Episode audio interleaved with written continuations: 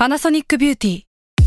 มากกว่าเครื่องเป่าผมด้วยนาโนอีเทคโนโลยีล่าสุดที่จะเปลี่ยนทุกประสบการณ์ที่คุณเคยมีนาโนอีมอยส์เจอร์พลัสเพิ่มความชุ่มชื้นให้เส้นผมหลังใช้งานมากขึ้นถึง 18 เท่า พร้อมชะลอการเฟดของสีผมสำหรับคนชอบทำสีผม ดูแลความชุ่มชื้นทั้งเส้นผม หนังศีรษะและผิวคุณ Panasonic NA0J มีเทคโนโลยีนาโนอีที่ care only you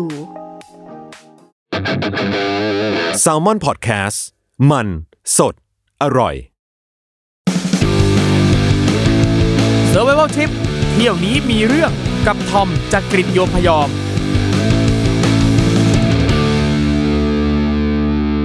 วัสดีครับ ขอต้อนรับเข้าสู่รายการ Survival Trip เที่ยวนี้มีเรื่องกับผมทอมจากกริดโยมพยอมนะครับ รายการดีๆ มีสาระที่คนดีๆ คนโชคดี คนดวงดีไม่มีทางมาได้ออกนะครับผม และวันนี้นะครับแขกรับเชิญอยู่กับเราแล้วครับ คุณปลื้ม สวัสดีค่ะ สวัสดีครับผมรู้สึกเป็นเกียรติมาก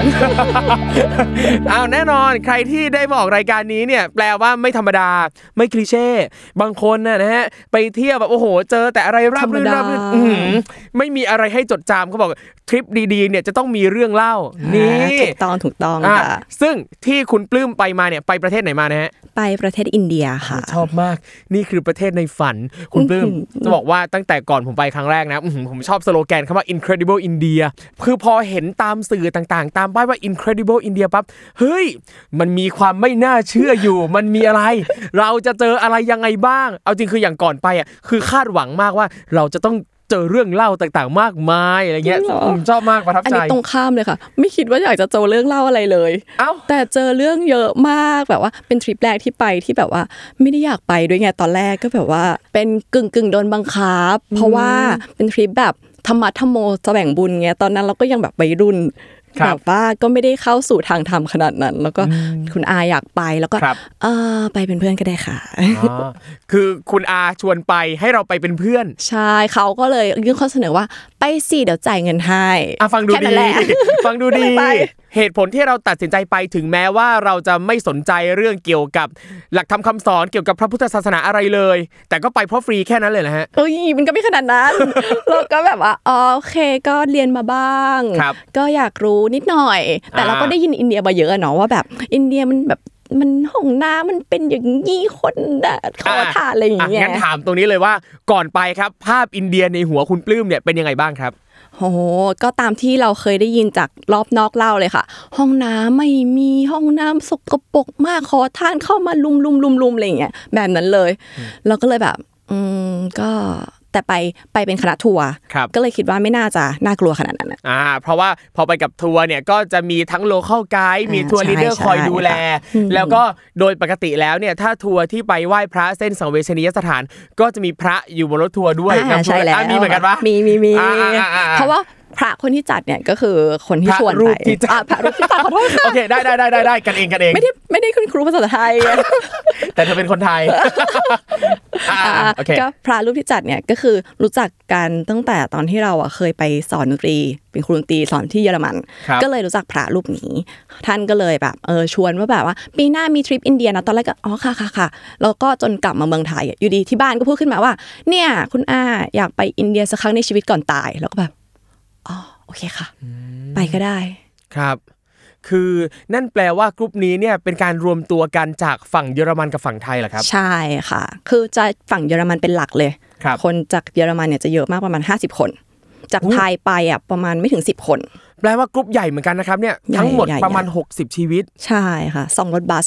ครับจำได้ว่าอืมไปกันเยอะมาก เยอะแบบอืม เพราะเขาบอกว่าทริปเนี้ยเป็นทริปพิเศษ แต่อันนี้มารู้ที่หลังตอนแรกเข้าใจว่าโอเค ก็คงไปสี่สังเวยเนาะเขาบอกไปประมาณ 15 วัน แล้วก็โอเค 15 วันก็ 15 วัน แต่อันเนี้ย พระท่านมาบอกทีหลังว่า เป็นทริปพิเศษเราจะไปทุกอนูของการตามรอยพระพุทธเจ้าแล้วก็แบบโอเค นั่นแปลว่าไม่ว่าสถานที่ใด ๆ ที่ปรากฏในพุทธประวัติจะใช่ไปกันแทบทุกที่ ไม่ว่าจะเป็นบ้านนางคนนั้นเศรษฐีใช่ใช่ใช่ใช่แบบนี้เลยปะแบบนี้เลยเฮ้ยทริปในฝันเลยจริงเหรอแล้วเอ่อก่อนออกเดินทางได้เตรียมตัวอะไรบ้างครับ ก็เตรียมเองเกือบทั้งหมดตั้งแต่วีซ่าเราก็ทำวีซ่าอินเดียเนปาลค่ะ แล้วก็ตั๋วก็ซื้อเอง เราแค่รู้ว่าเราจะต้องไปเจอวันไหนเวลาไหนอะไรอย่างเงี้ยก็ส่วนมากหลักๆจะไปเตรียมที่อาหารครับ เพราะว่าค่อนข้างแบบว่าอืมไม่เคยกินอาหารอินเดียเลยจะกินได้ไหมอะไรอย่างเงี้ยก็เตรียมทั่วไปค่ะ อืมอืมคือจริงๆอาหารเนี่ยอย่างของอินเดียเองเนี่ย โดยส่วนใหญ่แล้วอาหารจะเป็นแนวมังสวิรัตซะเยอะอืมแล้วก็จะจืดๆหน่อยจะมีลงไปทางตอนใต้ที่จะมีความเผ็ดร้อนอ๋อมากขึ้นอะไรอย่างงี้นะครับ แต่อย่างสิ่งที่เตรียมก็คือพวกข้าวสารอาหารแห้งต่างๆโดยทั่วไปใช่ค่ะ แล้วก็อีกอย่างก็คือเราเตรียมชุดขาวไป เพราะว่าทริปเนี้ยเป็นทริปถือศีลแปครัดบทั้งทริปตลอดเลยเพราะฉะนั้นต้องใส่ชุดขาวทุกวัน ใส่ชุดแบบนั่งสมาธิอะค่ะครับอืมทุกวัน เอาจริงพอพูดถึงศีลแปดอะ สารภาพว่าไม่มีไม่สารภาพอีกสามอย่างที่เพิ่มมาคืออะไรวะก็เป็นแบบว่าห้ามทาแป้งที่แต่งหน้าอะไรอย่างเงี้ยอ๋อค่ะเหรอเหรอเหรอแล้วก็ห้ามนอนที่สูงครับเข้าเย็นอืมประมาณโหนี้กินสองมื้อเหรอใช่ใช่เช้าเที่ยงค่ะครับผมอะโอเคแล้วเรื่องข้อมูลต่างๆ เกี่ยวกับอินเดียเราได้ไม่ตยอะรู้พิ่เลหยไม่รู้เลยเลยค่ะ แบงค์มากเพราะว่าไปไปทัวร์นี่ ครับก็ไม่ต้องรู้อะไรก็ได้อ้าวโอเคเราก็ไปเลยอืมอ๋อมีมีกะว่ามีคนป้อนเราอยู่แล้วใช่แล้วอย่างหลายคนนะครับที่เขาจะเตรียมตัวไปอินเดียเนี่ยเขาจะเตรียมพวกปากกาเตรียมยาหม่องไปด้วยเว้ยมเผื่อแบบเวลามี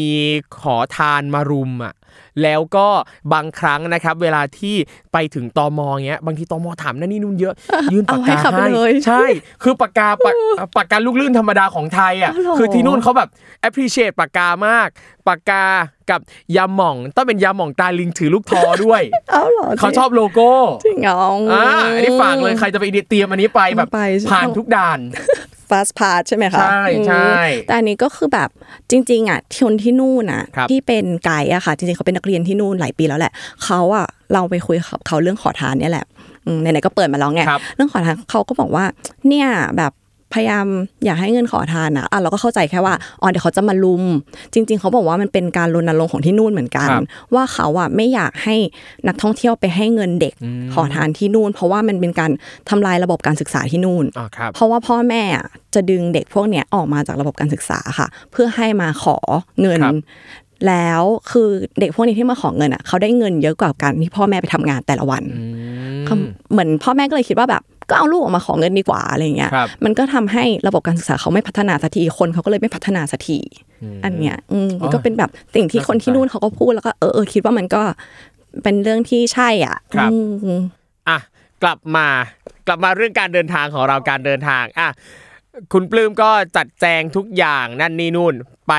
เอ่อวันที่เดินทางรับรื่นดีไหมฮะ ก็วันขับไปราบรื่นดีครัค่ะบปกติเลยเราก็ไปถึงเช็คอินขึ้นเครื่องปกติเนาะแต่แบบเป็นความแจ็คพอตของตัวเองไงที่ตอนอยู่บนเครื่องอะ อีกคนข้างหน้าเราอะ มันเป็นสายการบินแขก เราไปสายการบินแขกคนข้างหน้าเราคือแบบว่า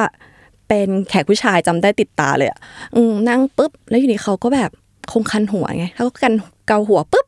รังแคแบบล่วงพรึดเต็มหน้าจอแบบ โอ้โหวันนั้นตอนแรกอืมช็อตแรกแบบ ยังไงดีวะเนี่ยจะขยับไปไหนก็ไม่ได้เพราะว่าแบบเหมือนมันก็เต็มอย่างเงี้ยครัค่ะบโอ้ก็เลยคิดว่าทริปเนี้ยน่าจะแย่แล้วแหละ ปฏิบัติธรรมที่ปฏิบัติธรรมเราต้องข่มใจโอ้โหเราอย่าไปบูลลี่เขาอืมเราไม่ได้บูลลี่ไงเราแค่แบโอบเคช็อกตัวเองแบบโอเออเคทำยังไงดีวะนอนเลยนอนตลอดทางเลย ก็เลยนอนไปจนถึงเลยก็ไม่มีอะไรค่ะรับลื่นดีอะก็ถือว่าราบรื่นอยู่ไปถึงอินเดียปั๊บเป็นไงบ้างครับ ก็ไม่มีอะไรนะคะ ที่จริงก็จะปกติก็ลงมารับกระเป๋านู่นนี่ก็ ล้อพังอะไรเป็นกันเป็นปกติล้อหักกันตั้งแต่เดี๋ยวถึงล้อพังนี่ผมก็ไม่ได้รู้สึกว่ามันปกตินะ ก็รู้สึกว่าเออไม่เป็นไรมั้งแล้วก็อะรับกระเป๋ามาอะล้อพังเอาไม่เป็นไร เดี๋ยวคือใบนั้นอะตั้งใจใส่อาหารมาซึ่งแบบมันสามารถทิ้งได้ไงเราก็เลยเฉยๆแล้วก็โอเคโอเคก็ออกมา เสร็จแล้วก็ออกมาเนี่ยรอมาเจอกับคณะทางที่เขามาจากเยอรมันใช่ไหมอ๋อคะก็คือนัดไปถึงที่สนามบินเดลีในใช่ช่วงเวลาไล่เลี่ยกันใช่แล้วแล้วก็ออกค่ะเดินทางจากสนามบินพร้อมกันใช่ไหมใช่ฮะแต่ก่อนที่เราเดินทางอะเราก็พอไปเจอปุ๊บอะเราก็นั่งรอก็เขาก็รวมตัวกันสักพักหนึ่งก็ผ่านไปแบบชั่วโมงหนึ่งอะเราก็เริ่มแบบเฮ้ยเกิดอะไรขึ้นหรือเปล่าอะไรอย่างเงี้ยค่ะ ก็เลยถามถามพระอาจารย์ก็บอกว่าก็ก็ยังไม่มีใครตอบได้ แล้วก็นึกว่าเอาใส่รถรถยังไม่มามั้งอืมก็นั่งรอผ่านไปอีกชั่วโมงครึ่งแหละ ก็ยังนั่งรออยู่ที่เดิม จนผ่านไปสองชั่วโมงจนแบบไม่ไหวละต้องไปถามให้ได้ว่าเกิดอะไรขึ้น ก็เลยไปถามเขาเอ่อเหมือนหัวหน้าคณะค่ะเขาก็บอกว่ามีคนกระเป๋าหาย คือคนในในกลุ่มคนในเรากรุ๊ปเนี่ยกระเป๋าหาย เรายังอยู่ข้างใน ซึ่งเขาก็แบบไม่ยอมออกมา เพราะว่าเขาจะต้องได้กระเป๋าก่อน กระเป๋าเขามีของอยู่อะไรอย่างเงี้ยกลัวมันหายอะไรอย่างเงี้ยค่ะก็เลยสองชั่วโมงนั้นน่ะก็คือรอ แล้วก็รอต่อไปเรื่อยๆรอรอเขาแล้วเหมือนพอมันผ่านจากตรงตอมออกมาแล้วอะค่ะ ผ่านออกมาข้างหน้าที่มันออกมาแล้วอะมันจะกลับเข้าไปไม่ได้แล้วใช่ไหมครัคะบแล้วเหมือนติดต่อกันก็ไม่ได้ เพราะว่าคนที่อยู่ข้างในอะก็เหมือนแบบเป็นแบบคนสูงอายุคือเขาก็ไม่ได้เตรียมซิมไม่ได้เตรียมอะไรอย่างเงี้ยไปไงก็เลยโทรติดต่อก็ไม่ได้เขาก็ไม่ออกมาคนข้างในก็ติดต่อไม่ได้ ก็อยู่อย่างเงี้ยมันก็เลยไม่ได้ไปสักทีอะค่ะ จนกระทั่งเกือบเกือบๆจะสามชั่วโมงแล้วแหละครับเขาก็เหมือนแบบคุยไปคุยมาไงไม่รู้สรุปอะคือกระเป๋าอะไม่ได้หาย แต่เพื่อนเขาอะเอาออกมาให้ก่อน สามชั่วโมงที่ฉันรอสามชั่วโมงคือเราเหมือนแบบเพื่อนก็ใจดีไงคครับนไทยใจดีค่ะหยิบออกมาให้ก่อนเลยแล้วก็ไม่บอกเพื่อนด้วยนะว่าหยิครับบออกมาแล้ว ก็ลากออกมาผ่านออกมาเลย คนนั้นก็รอไปสามชั่วโมงหาอยู่นั่นแหละกระเป๋าอยู่นี่มาจากไฟเนี้ยหาไม่เจอทำไมหายไปได้ยังไงหายไปอยู่คนเดียวอย่างเงี้ยอืมสรุปก็เลยสามชั่วโมงนั้นก็อะนั่งรอโอ้โหอะทริปแสวงบุญโอเคโอเคอ่าเราต้องแบบขันติขันติใช่ใช่ใช่ อ่าอะทุกคนได้กระเป๋าเรียบร้อยออกมาเรียบร้อยออกแล้วเดินทางค่ะ ซึ่งคืนนั้นนะจริง ๆ จะต้องได้นอนโรงแรมครับเป็นคืนแรกที่แบบก่อนที่เราจะไปรับศีลสรุปคือไม่ได้นอน เพราะว่าไปนั่งรออยู่สามชั่วโมงเพราะมันมันสายมากแล้วอะค่ะ พอไปถึงโรงแรมมันประมาณตีสี่แล้วอะอืมมันเพราะมันแบบเวลามันเลื่อนมาครับสุดท้ายก็เลยไม่ได้นอนคืนนั้น ก็ล้างหน้าแปรงฟันแล้วก็เพื่อที่จะไปทัชมาฮาลตอนเช้า อืมครับเศร้ามากเลยเนาะแบบ เราใช้เวลาสามชั่วโมงในการนั่งรอแล้วก็อดนอน คือกะว่าไปถึงไฟค่ำนอนก่อนอืมตอนเช้าใช่ตื่นใช่มาใช่อาบน้ำสดเอชื่นอได้จำไปใสแบบทัชมาฮาลสวยงามอะไรอย่างเงี้ยอะไม่ได้นอนไม่ได้นอนค่ะก็ไปแบบง่วงๆอะก็ดูสวยดีค่ะทัชมาฮาลก็ไปเที่ยวอะไรไม่ครับมีอะไร ปกติ ก็ หลังจากทัชมาฮาลก็คืนนั้นก็รับศีลใช่ไหมคะ หลังจากนั้นก็เออก็ไปตามสถานที่ต่างๆ ที่เราไปตอนแรกว่าแบบ เราไปตามสีสังเวไปแวะที่นู่นที่นี่อะไรอย่างเงี้ยค่ะ พอไปถึงที่เดลีมาได้ไปทัชมาฮาลแล้วก็ไป ไปลองอยากให้คุณเพิ่มลองเรียงให้หน่อยครับว่าไปที่ไหนมาบ้างอะไรเงี้ยที่หลักๆอะไรเงี้ยหลักตั้งแต่ๆก็วันแรพอลงเดลีปุ๊บ แล้วก็ไปที่ทัชมาฮาลเสร็จแล้วแล้วก็ขึ้นไปเนปาลค่ะอ๋อจากคือช่วงวันแรกก็อยู่แค่ที่เดลีใช่ใช่เท่านั้นใช่แล้วก็ต่อเครื่องไปที่เนปาลเลย ไม่ต่อเครื่องค่ะนั่งรถไปค่ะฮะบอกแล้วว่าทริป 2,500 โล โอเค ทั้งทริปเนี้ยคือนั่งรถ 2,500 โล จากเดลีปั๊บนั่งบัสยิงยาวไปที่เนปาลก่อนเลยเหรอใช่ค่ะ ก็คือเหมือนพอเดลีเราเล่ามาทัชมาฮาลเสร็จอะครับวันนั้นทั้งวันก็คือนั่งรถเพื่อขึ้นไปที่เนปาลไปที่ต่อไปอ่าก็คือที่เนปาลเนี่ยนะครับก็คือสถานที่ที่พระพุทธเจ้าประสูติใช่นะครับค่ะณปัจจุบันเนี่ยอยู่ในเขตเนปาลก็คือใช่สวนลุมพินีใช่ค่ะใช่ค่ะนะครับ เป็นไงบ้างครับที่เนปาลสวยสวยค่ะ แล้วก็อืม ค่อนข้างที่จะน่าไปเลยแหละ เพราะว่าเป็นสังเวยหลักๆเนาะครับก็จะดีค่ะ คนก็โอเค ห้องน้ำก็โอเคอ่าอ่าก็ดีดีดีราบรื่น รับรื่นดีวันแรกค่ะยังราบรื่นรับรื่นอยู่ค่ะอืมเดี๋ยวทริปนี้ไปกี่วันนะฮะสิบห้าวันสิบห้าค่ะวันคือประมาณอาทิตย์หนึ่งใช่ยังราบรื่นอยู่ อาจจะมีลำบากบ้างอันนินิดดๆหหน่น่ออยยๆก็แบบแต่ก็โอเคห้องน้ำมันก็แบบเออสนุกสนานแล้วก็คไปรับฉี่ตามโพรงตามอะไรอย่างเงี้ยครับปกติอะไปฉี่ในเต็นท์แต่วันแรกเราก็แบบยังช็อกอยู่ไงก็แบบไปฉี่ในเต็นท์ปุ๊บอ่ามันจะเป็นเต็นท์แบบเท่าตัวเราอะค่ะ เข้าไปแบบนั่งได้ไม่นอนไม่ได้นะ เสร็จแล้วพอฉี่ปุ๊บคนที่สองเข้าไปก็คือยกเต็นท์ขึ้นแล้วขยับไปนิดนึงแล้วก็ฉี่ต่อ คนที่สามเข้าไปยกเต็นท์ขึ้นขยับไปนิดนึงแล้วก็ฉี่ต่ออย่างเงี้ยแล้วหกสิบคนอะครับแล้วก็เป็นอย่างเงี้ยหกสิบคนอะเออเออวันแรกก็อืมหลังๆก็เริ่มชินแหละก็ปกติไม่มีอะไรค่ะสนุกดี ก็เป็นเรื่องธรรมชาติ เป็นเรื่องธรรมชาครับติ ก็จนครึ่งทริปปุ๊บอะ คือด้วยความมันเหนื่อย เราช่วงที่ไปอะกลางวันมันร้อนมากค่ะร้อนแบบสามสิบกว่าสี่สิบอันนี้ไปช่วงประมาณเดือนไหนนะครับ ช่วงประมาณรู้สึกจะมีนากุมภามีนาประมาณเนี้ยค่ะ อืมก็เป็นช่วงที่ปลายหนาว อืมครับที่แต่กลางคืนจะเข้าสู่ใช่ร้อน เพราะว่ากลางคืนหนาวแบบเลขตัวเดียวอะค่ะ ครับ กลางวันร้อนสุดๆ เราก็เดินทางเยอะนั่งรถ อย่างที่บอกอะอันนี้ครึ่งทริปก็ประมาณพันสองร้อยกว่าโลแล้วอะนั่งนั่งรถทุกวันทุกวันเนี้ยค่ะครับแล้วก็คนที่ไปก็สูงอายุเยอะด้วย คนเริ่มป่วยจากสองสามคนห้าหกคนเป็นสิบคนยี่สิบคนสามสิบคนมันเดี๋ยวนะ เริ่มเป็นแบบเหมือนโรคระบาดอะคือจากทั้งหมดสมาชิกประมาณหกสิบ60ใช่ค่ะแล้วอยู่ๆจำนวนคนป่วยในทริปเพิ่มขึ้นเรื่อยๆๆจนเกินครึ่งเกินอะครึ่ง น่ากลัวมากเดี๋ยวอันนี้ผมว่าไม่ธรรมดาแล้วนะโอ้แบบตอนแรกแบบเป็นโรคติดต่อคือแต่ตัวเองยังไม่ป่วยไงคะครับอาจจะด้วยแบบว่าเรายังอายุน้อยด้วยมั้งอืมร่างกายยังแข็งแรงยังภูมิแข็งคุ้มแรงกันยังดีใช่โอ้โหแต่ขอพักตรงนี้ก่อนสักครู่หนึ่งครับ คุณปลื้มขอตั้งสติเตรียมรับมือกับโรคระบาดตรงนี้ก่อนนะครับอะคุณผู้ฟังครับไปฟังโฆษณากันสักครู่หนึ่งนะครับ แล้วเดี๋ยวมาต่อกันครับ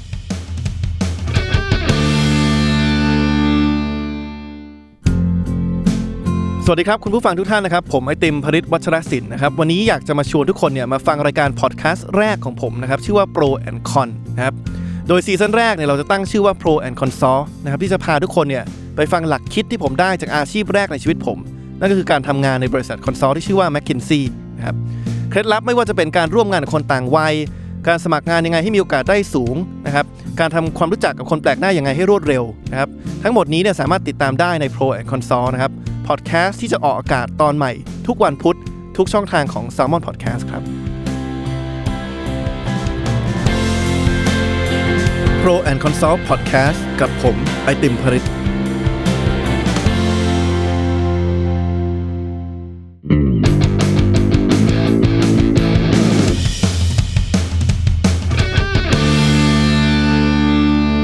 สู่ช่วงที่ 2 ของ Survival Trip เที่ยวนี้มีเรื่องนะครับ เมื่อสักครู่นี้เนี่ยเราค้างกันไว้ที่ว่าบนรถนะครับสองคันเนี่ยลูกทัวร์ประมาณ 60 ชีวิต ป่วยกันไปเกินครึ่ง โอ้โหอะพอมีอาการป่วย พอคนป่วยมากขึ้นแบบนี้แล้วเนี่ยนะครับ คือเราทราบไหมครับว่าสาเหตุเกิดจากอะไรยังไงบ้างครับ ไม่ทราบเลยค่ะ ไม่รู้เลยคือทุกคนก็เหมือนแบบ ก็เริ่มจากไอ มีไข้แต่ไม่ได้เป็นไข้สูงขนาดแบบว่า 40 องศาอะไรเงี้ยไม่ขนาดนั้น คือเขาก็ยังแบบอะพอจะเอ่อไปตามทริปต่อไปได้เรื่อยๆ แต่มันเยอะเริ่มเยอะมากจนแบบทุกคนก็กลัวแบบเป็นโรคระบาดอะใช่ไหมครับก็เลยทุกคนก็เลยเหมือนคุยกับพี่ที่เป็นไกด์เขาก็เลยตัดสินใจกันว่าโอเค เดี๋ยวเราจะพักวันหนึ่ง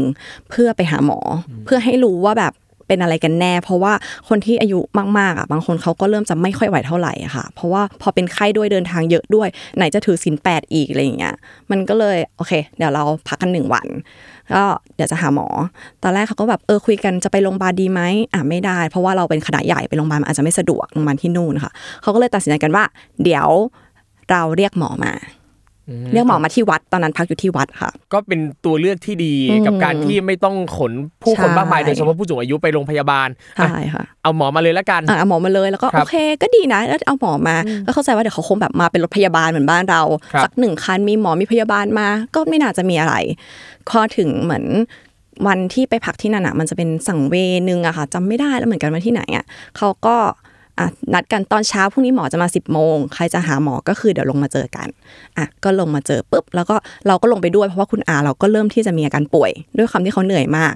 แบบเดินทางไกลแล้วก็เหนื่อยมากเดินเยอะอะไรอย่างเงี้ยค่ะ แล้วก็ลงไปคุณอาก็ไปต่อแถวเราก็ไปแอบดูหมอทำยังไงอะหมอทำอะไรอยากอยากเห็นอยากเห็นอยากเห็น เออ แล้วก็เดินไปดูหมออืมหมอก็คือหมอหนึ่งคนเดินเข้ามาพร้อมกระเป๋าหนึ่งใบอืมเราก็แบบอ้าวมีคนเดียวเหรออ๋อที่นี่อาจจะแบบ อ๋อหมอเก่งหมอเก่งมาคนเดียวพอครับหมอก็มานั่งปุ๊บอะคนก็ตั้งต่อแถวเขาก็ตรวจเขาก็ฟังฟังหัวใจ แล้วหมออะก็หยิบหยิบในกระเป๋าออกมา เป็นเข็มฉีดยากับยาขวด เป็นยาน้ำอะค่ะ แล้วก็ฉีดเลย เราก็แบบฮะหรือว่าคนนี้อาการหนักวะต้องฉีดยาเออเออเดี๋ยวดูไปก่อนดูไปก่อน ก็เลย อะคนที่สองก็ฟังหัวใจฟังหัวใจ ฉีดยา อย่างเงี้ยทุกคนเลยอะแบบก็แบบฉีดแขนบ้างฉีดก้นบ้าง เราก็คิดในใจมันโอเคเหรอวะ ครับ ใช่ไหมเดี๋แบยวบในความรู้สึกเราแบบว่า แล้วถ้าแพ้ยาต้องต้องตรวจหรือเปล่าหรือยังไงอะ เดี๋ยวแล้วตอนที่หมอมาตรวจเนี่ยนะครับ ตอนวินิจฉัยโรคเนี่ยคือคุยกันเป็นภาษาอะไรยังไงฮะ คือเหมือนก็เขาก็คุยกันไม่ค่อยรู้เรื่องอะค่ะครับคนคือหมอเนี่ยก็ก็พูดภาษาอังกฤษแหละ แต่ว่าด้วยความที่อ่าคนไทยที่ไปจากเยอรมันอะเขาไม่ได้ใช้ภาษาอังกฤษเป็นหลัก เขาใช้ภาษาเยอรมันใช่ไหมครัคะบกับภาษาไทย เขาก็แบบคุยกับหมอแบบไม่ค่อยรู้เรื่อง แล้วคือมีพี่มาช่วยเขาก็บอกว่าอืมแบบเป็นหวัดเป็นไข้อะไรอย่างเงี้ย ฉีดยานี้ ซึ่งทุกคนเป็นเหมือนกันหมดเลยไงอืมแล้วก็แบบใช่เหรอเออ ใช่มั้งเออ ไม่ครับรู้เหมือนกัน ก็คือจำนวนประมาณหลายสิบชีวิตตรงนั้นก็มาต่อแถวให้เพื่คุอณหมอฉีดยาอะฟังคลื่นหัวใจแล้วก็ฉีดยาไม่ใช่คลื่นด้วยนะเป็นแบบที่เหมือนหมอที่แบบปักเข้าไปในหัวค่ะครับที่ที่ฟังที่เหมือนกับที่แค่ฟังเสียงหัวใจอะเต้นโอ้ฟังอ่าเต้นหัวใจแล้วก็ฉีดเลย อย่างเงี้ยทุกคนไปเป็นสิบสิบคนแล้วอะเราก็เริ่มแบบเฮ้ยแบบมันโอเคใช่ไหมอะครับ แต่เขาก็ก็ดูไม่ได้แบบมันดูสะอาดนะ ไม่ได้ใช้เข็มเดียวกันนะคะอ่าครับครับแล้วเออแต่ว่าเราก็ด้วยความที่คุณอาเราอะเป็นโรคหัวใจ เราก็เลยกลัวเราก็เลยบอกเขาว่า เดี๋ยวแบบถ้าไม่เป็นหนักอะ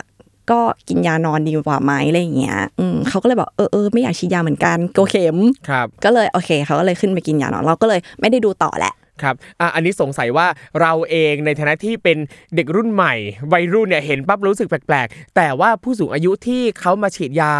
คือพอเป็นการรักษาแบบนี้แล้วเขารู้สึกยังไงไหมครับเขาเขาก็รู้สึกเหมือนกันนะคะ แต่ด้วยความที่เขาว่าป่วยแล้วไง ด้วยกินยาแล้วก็ยังไม่ดีขึ้นครับเขาก็เลยรู้สึกว่าคงต้องรักษาแบบนี้เลยมั้ง ดีกว่าที่จะแบบปล่อยให้ป่วยป่วยแล้วแบบอาจจะต้องแบบกลับก่อนหรืออะไรอย่างเงี้ยค่ะ อืม คนในคณะเขาแบบว่ามาคุยคุยๆกันอะนะคะครับเขาก็เลยยอมโอเคฉีดก็ได้อ่าฉีดยาก็ได้อะไรอย่างโอเงี้ยเคเรียบร้อยฉีดยากันเสร็จเรียบร้อย ก็ในส่วนคุณอาเราระหว่างนั้นอะเราก็เลยแบบเออก็คุณอาเราไม่ทำอะไรแล้วนี่ครับแล้วก็ออกไปช้อปปิ้งออกไปช้อปปิ้งตรงข้างหน้าสังเวย์อะค่ะครับแล้วก็ตรงนั้นอะมันจะมีขายผ้าเยอะมาก แล้วก็แบบเออออกไปเดินดู อยากอยากซื้อผ้าแบบที่เป็นผ้าคลุมไหล่ที่อินเดียมันจะถูกถูกผ้ากันแบบเนาะเป็นผ้า pashmina อะไรแนวๆนั้นอะไรอย่างนั้นแบบมันก็จะถูกถูกแล้วก็ไปเดินดูแล้วก็เหมือนแบบร้านเขาก็จะเรียกแบบหนึ่งร้อยหนึ่งร้อยอย่างเงี้ยอะคุณคนพูดไทยได้เหมือนอยู่เมืองไทยเลยสรุปไปที่อินเดียเนี่ยค่ะเออเขาเราก็เลยเข้าไปร้านหนึ่งก็มีเด็กแบบประมาณสักสิบ สิบสี่เองมั้งสิบสามสิบสี่เขาก็แบบยิ้มยิ้มแล้วก็เอ้ยโอเค ยิ้มก็ยิ้มเออคนไทยเนาะ Land of Smile แล้วก็ไปยิ้มใส่เขาเราก็แบบกำลังจะไปหยิบผ้าเขาก็เดินมาหาเรา แล้วก็แบบเออนึกว่าจะไปน้ำผ้าเดินมาหยิบแก้มเอออันเนี้ยแบบเฮ้องงมากเขาแบบน่ารักจังเลยอะไรอย่างเงี้ยพูดเป็นภาษาไทยเหรอพูดภาษาไทยเฮ้ย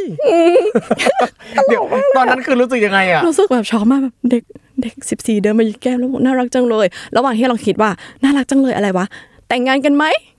เดี๋ยวก่อนทำไมเร็วขนาดนี้มากเลยอะคือคงเป็นคนไทยที่ไปสอนเขามั้งคะครับแล้วก็เหมือนแบบคือที่นู่นอะเขาเป็นวัฒนธรรมแบบผู้หญิงไปขอผู้ชายอะอะไรอย่างเงี้ยก็แบบแต่งงานกันไหมไม่ไม่ไม่ไม่ แล้วก็เลยโอ้เจ้าฉันอะไรก็เลยแบบเออเราไม่ซื้อผ้าละกันเดี๋ยวเรากลับบ้านแล้วแล้วก็เลยกลับไปที่วัดเลยตอนนั้นคอะรับโอ้ตลกมากแบบไม่เคยเจอมาก่อนอะที่ไทยก็ไม่เคยเจอคุณทอมเคยเจอไหมคะพี่ท่านไปต้องหลายรอบแล้วใช่ไหมคะไม่เคยเจอใครมาขอแต่งงานแบบแล้วเด็กสิบสี่อะครับมาขอเราแต่งงานแล้วก็อืมโอเคกลับกลับวัดดีกว่าเพื่อความปลอดภัยครับอืมก็เลยก็เลยกลับวัดไปค่ะ ก็จนขึ้นไปบนห้องละห้องตอนนั้นที่วัดเนี่ยที่จริง ๆ ตึกวัดนั้นอะ มันจะมีลิฟต์ เราอยู่ชั้นสี่ซึ่งเหมือนด้วยความที่เราไปเยอะมากอะเขาปิดลิฟต์หรือลิฟต์เสียก็ไม่รู้เขาบอกลิฟต์เสีย แล้วก็เดินขึ้นเดินขึ้นไปชั้นสี่พอกลับเข้าห้องปุ๊บก็จะไปดูคุณอา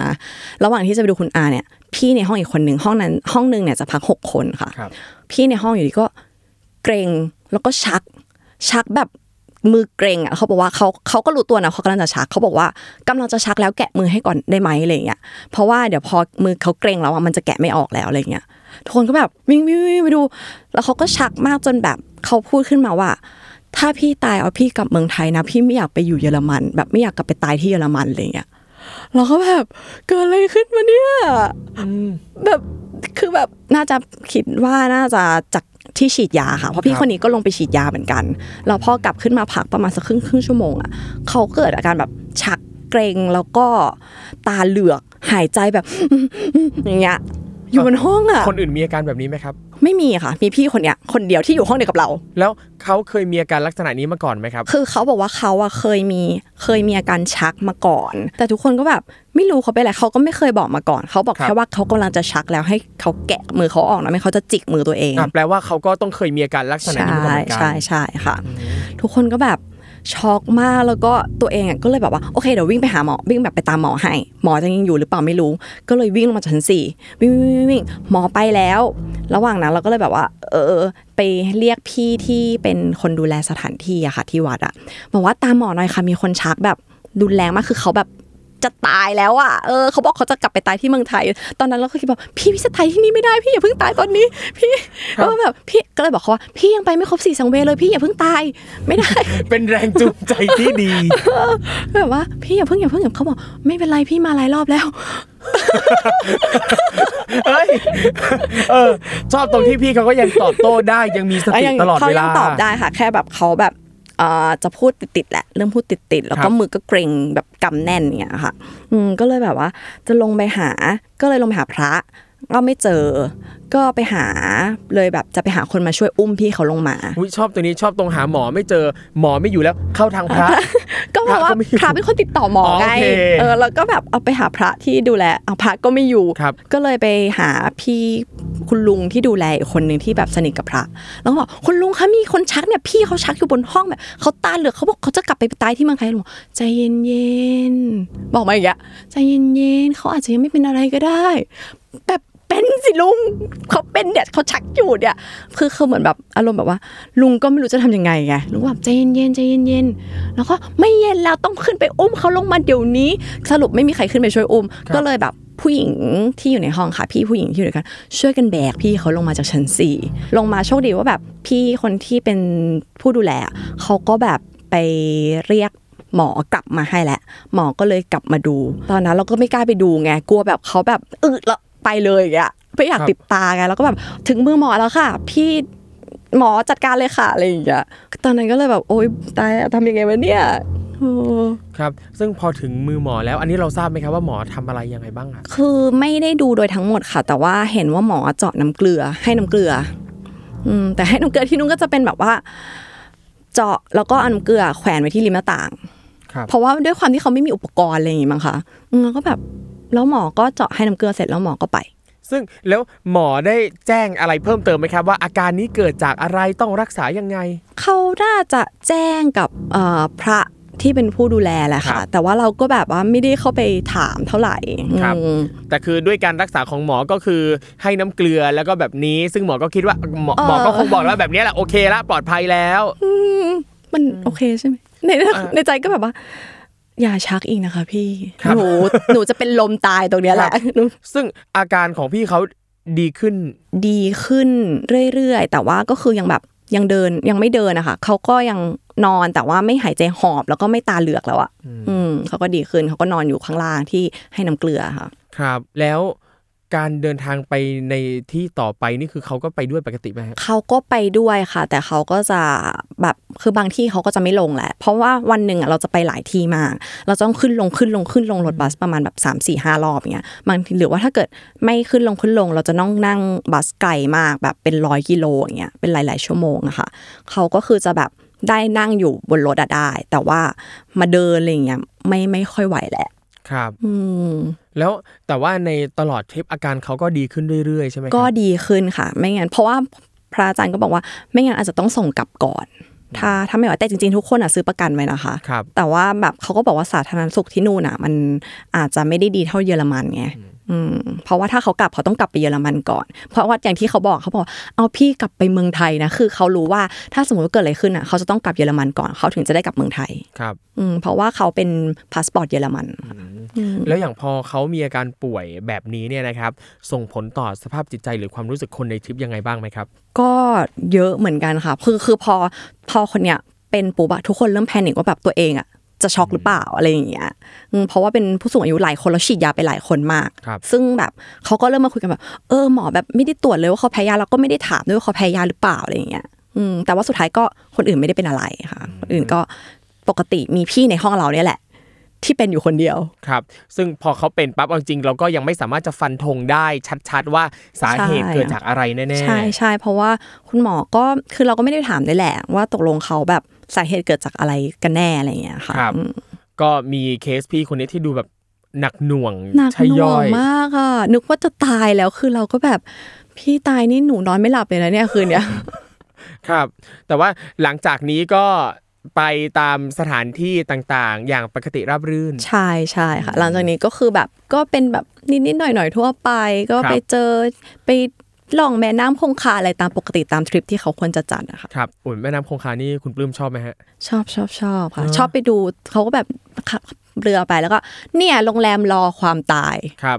ชื่อโรงแรมอย่างเงี้ยเหรอ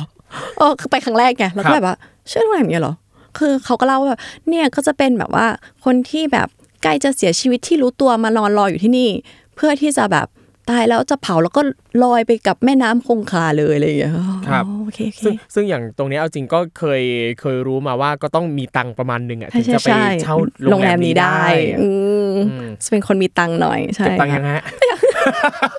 ขอตายที่เมืองไทยค่ะอ๋อโอเคอืมนั่นแหละเพราะจริงๆอินเดียเนี่ยก็เป็นอีกประเทศหนึ่งที่โดยส่วนตัวผมก็มองว่ามีเสน่ห์อืม หลากหลายมากๆ คุณเพิ่มอะรวมๆแล้วชอบไหมครับ อินเดีย จริง ๆ ชอบคนที่นู่นนะคะอืมเพราะว่าจริง ๆ คนที่นู่นอะ ค่อนข้าง friendly เลยแหละครับเขาเขาอยากจะเข้ามาคุยกับเราอะ อืมครับ ถึงแม้ว่าบางทีเนี่ยเอ่อถ้าไปครั้งแรกเราจะเจอเป็นเรียกว่า culture shock ก็ได้แหละบางทีเราอยู่เฉยๆเขาก็ชอบมามุงอะอ๋อใช่ใช่ใช่ถ้าเจอแบบอะมามุงอะไรอะ culture shock ตอนหยิกแก้มด้วยแหละ เออนี่ยังยังไม่เคยเจอแบบถึงเนื้อถึงตัวขนาดนั้นอะไรอย่างเงี้ยอืมเข้ามาแบบพรึดแล้วก็ น่ารักจังเลยอะไรอย่างเงี้ยอ่าเออไม่เคยเจออยู่เมืองไทยก็ไม่เคยเจออะก็เลยตีตั๋วไปอินเดียอีกรอบหนึงอย่างอ่าอะนั่นแหละก็อะให้คุณปลื้มฝากถึงผู้ฟังรายการของเราที่กำลังคิดกำลังตัดสินใจว่าจะไปอินเดียดีหรือเปล่าอะฝากอะไรเขาหน่อยครับ ก็จริงๆทริปแสวงบุญขอขอพูดในเชิงทริปแสวงอ่าได้บุญครับนะคะเพราะว่าไม่เคยไปอีกเลยครับผมหลังจากครั้งนั้น เป็นทริปที่สนุกนะคะที่จริงแล้วก็สถานที่สี่สังเวชแต่ละที่อะคือแบบ ดีเลยแหละ แล้วก็น่าไปมาก ถ้าเกิดแบบนับถือ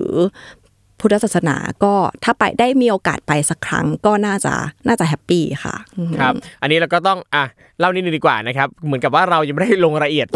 เหมือนกับเรายังไม่ได้ลงรายละเอียดเท่าไหร่ว่าสีสังเวยเนี่ยมีอะไรเป็นอะไรบ้างนะครับ ก็คือสถานที่ที่พระพุทธเจ้าประสูติตรัสรู้เอ่อ ปรินิพพานประสูติตรัสรู้ปรินิพพานแล้วก็แสดงปฐมเทศนาใช่นะครับค่ะซึ่งก็ถ้าใครที่สนใจเนี่ยก็สามารถไปตามรอยได้อย่างอย่างที่บอกไปอะครับว่าหลายอย่างเราเห็นอยู่ในแบบเรียนเราเห็นตามจิตรกรรมฝาผนัง แต่ว่าถ้าเราได้เห็นของจริงสักครั้งเนี่ยมันก็แบบว้าวเหมือนกันอะถามคุณปลื้มอีกนิดนึงว่าตกลงแล้วถ้าแฟนๆ อยากจะตามรอยเส้นสังเวชนียสถานต้องเตรียมตัวอะไรบ้างครับ เตรียมร่างกายค่ะครับแต่ขึ้นอยู่กับทริปด้วยนะ เพราะบางคนไปทริปแค่4ี่ห้าวันเอง ก็คือไปเจาะสังเวเลยอย่างเดียวเงี้ยค่ะ ก็อาจจะไม่ต้องเตรียมร่างกายเยอะ แต่ถ้าอยากจะไปทริปเต็มๆแบบทุกที่ขนาดเนี้ยต้องเตรียมร่างกายให้ดีเลยค่ะ แล้วก็วีซ่าเนี่ยจริง ๆ ก็ไม่ได้ทำยาก ต้องทำเป็น multi เพราะว่าเราต้องไปเนปเนปาลก่อน แล้วก็กลับเข้ามาอินเดียอีกครั้งหนึ่งเงี้ยค่ะ เราก็ต้องทำเป็น multi เพื่อกลับมาสองครั้ง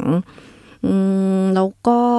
จริง ๆ อาหารที่นู่นก็ไม่ได้ ถ้าวัดไทยเนี่ยนี่คือครับดีเลยอ่าค่ะใช่เหมือนอยู่เมืองไทยเลยอาหารดีครับไม่ต้องห่วง ซึ่งนั่นแปลว่าถ้าใครจะไปกับทัวร์เนี่ยก็ต้องเช็คดีๆด้วยว่าเอ่อ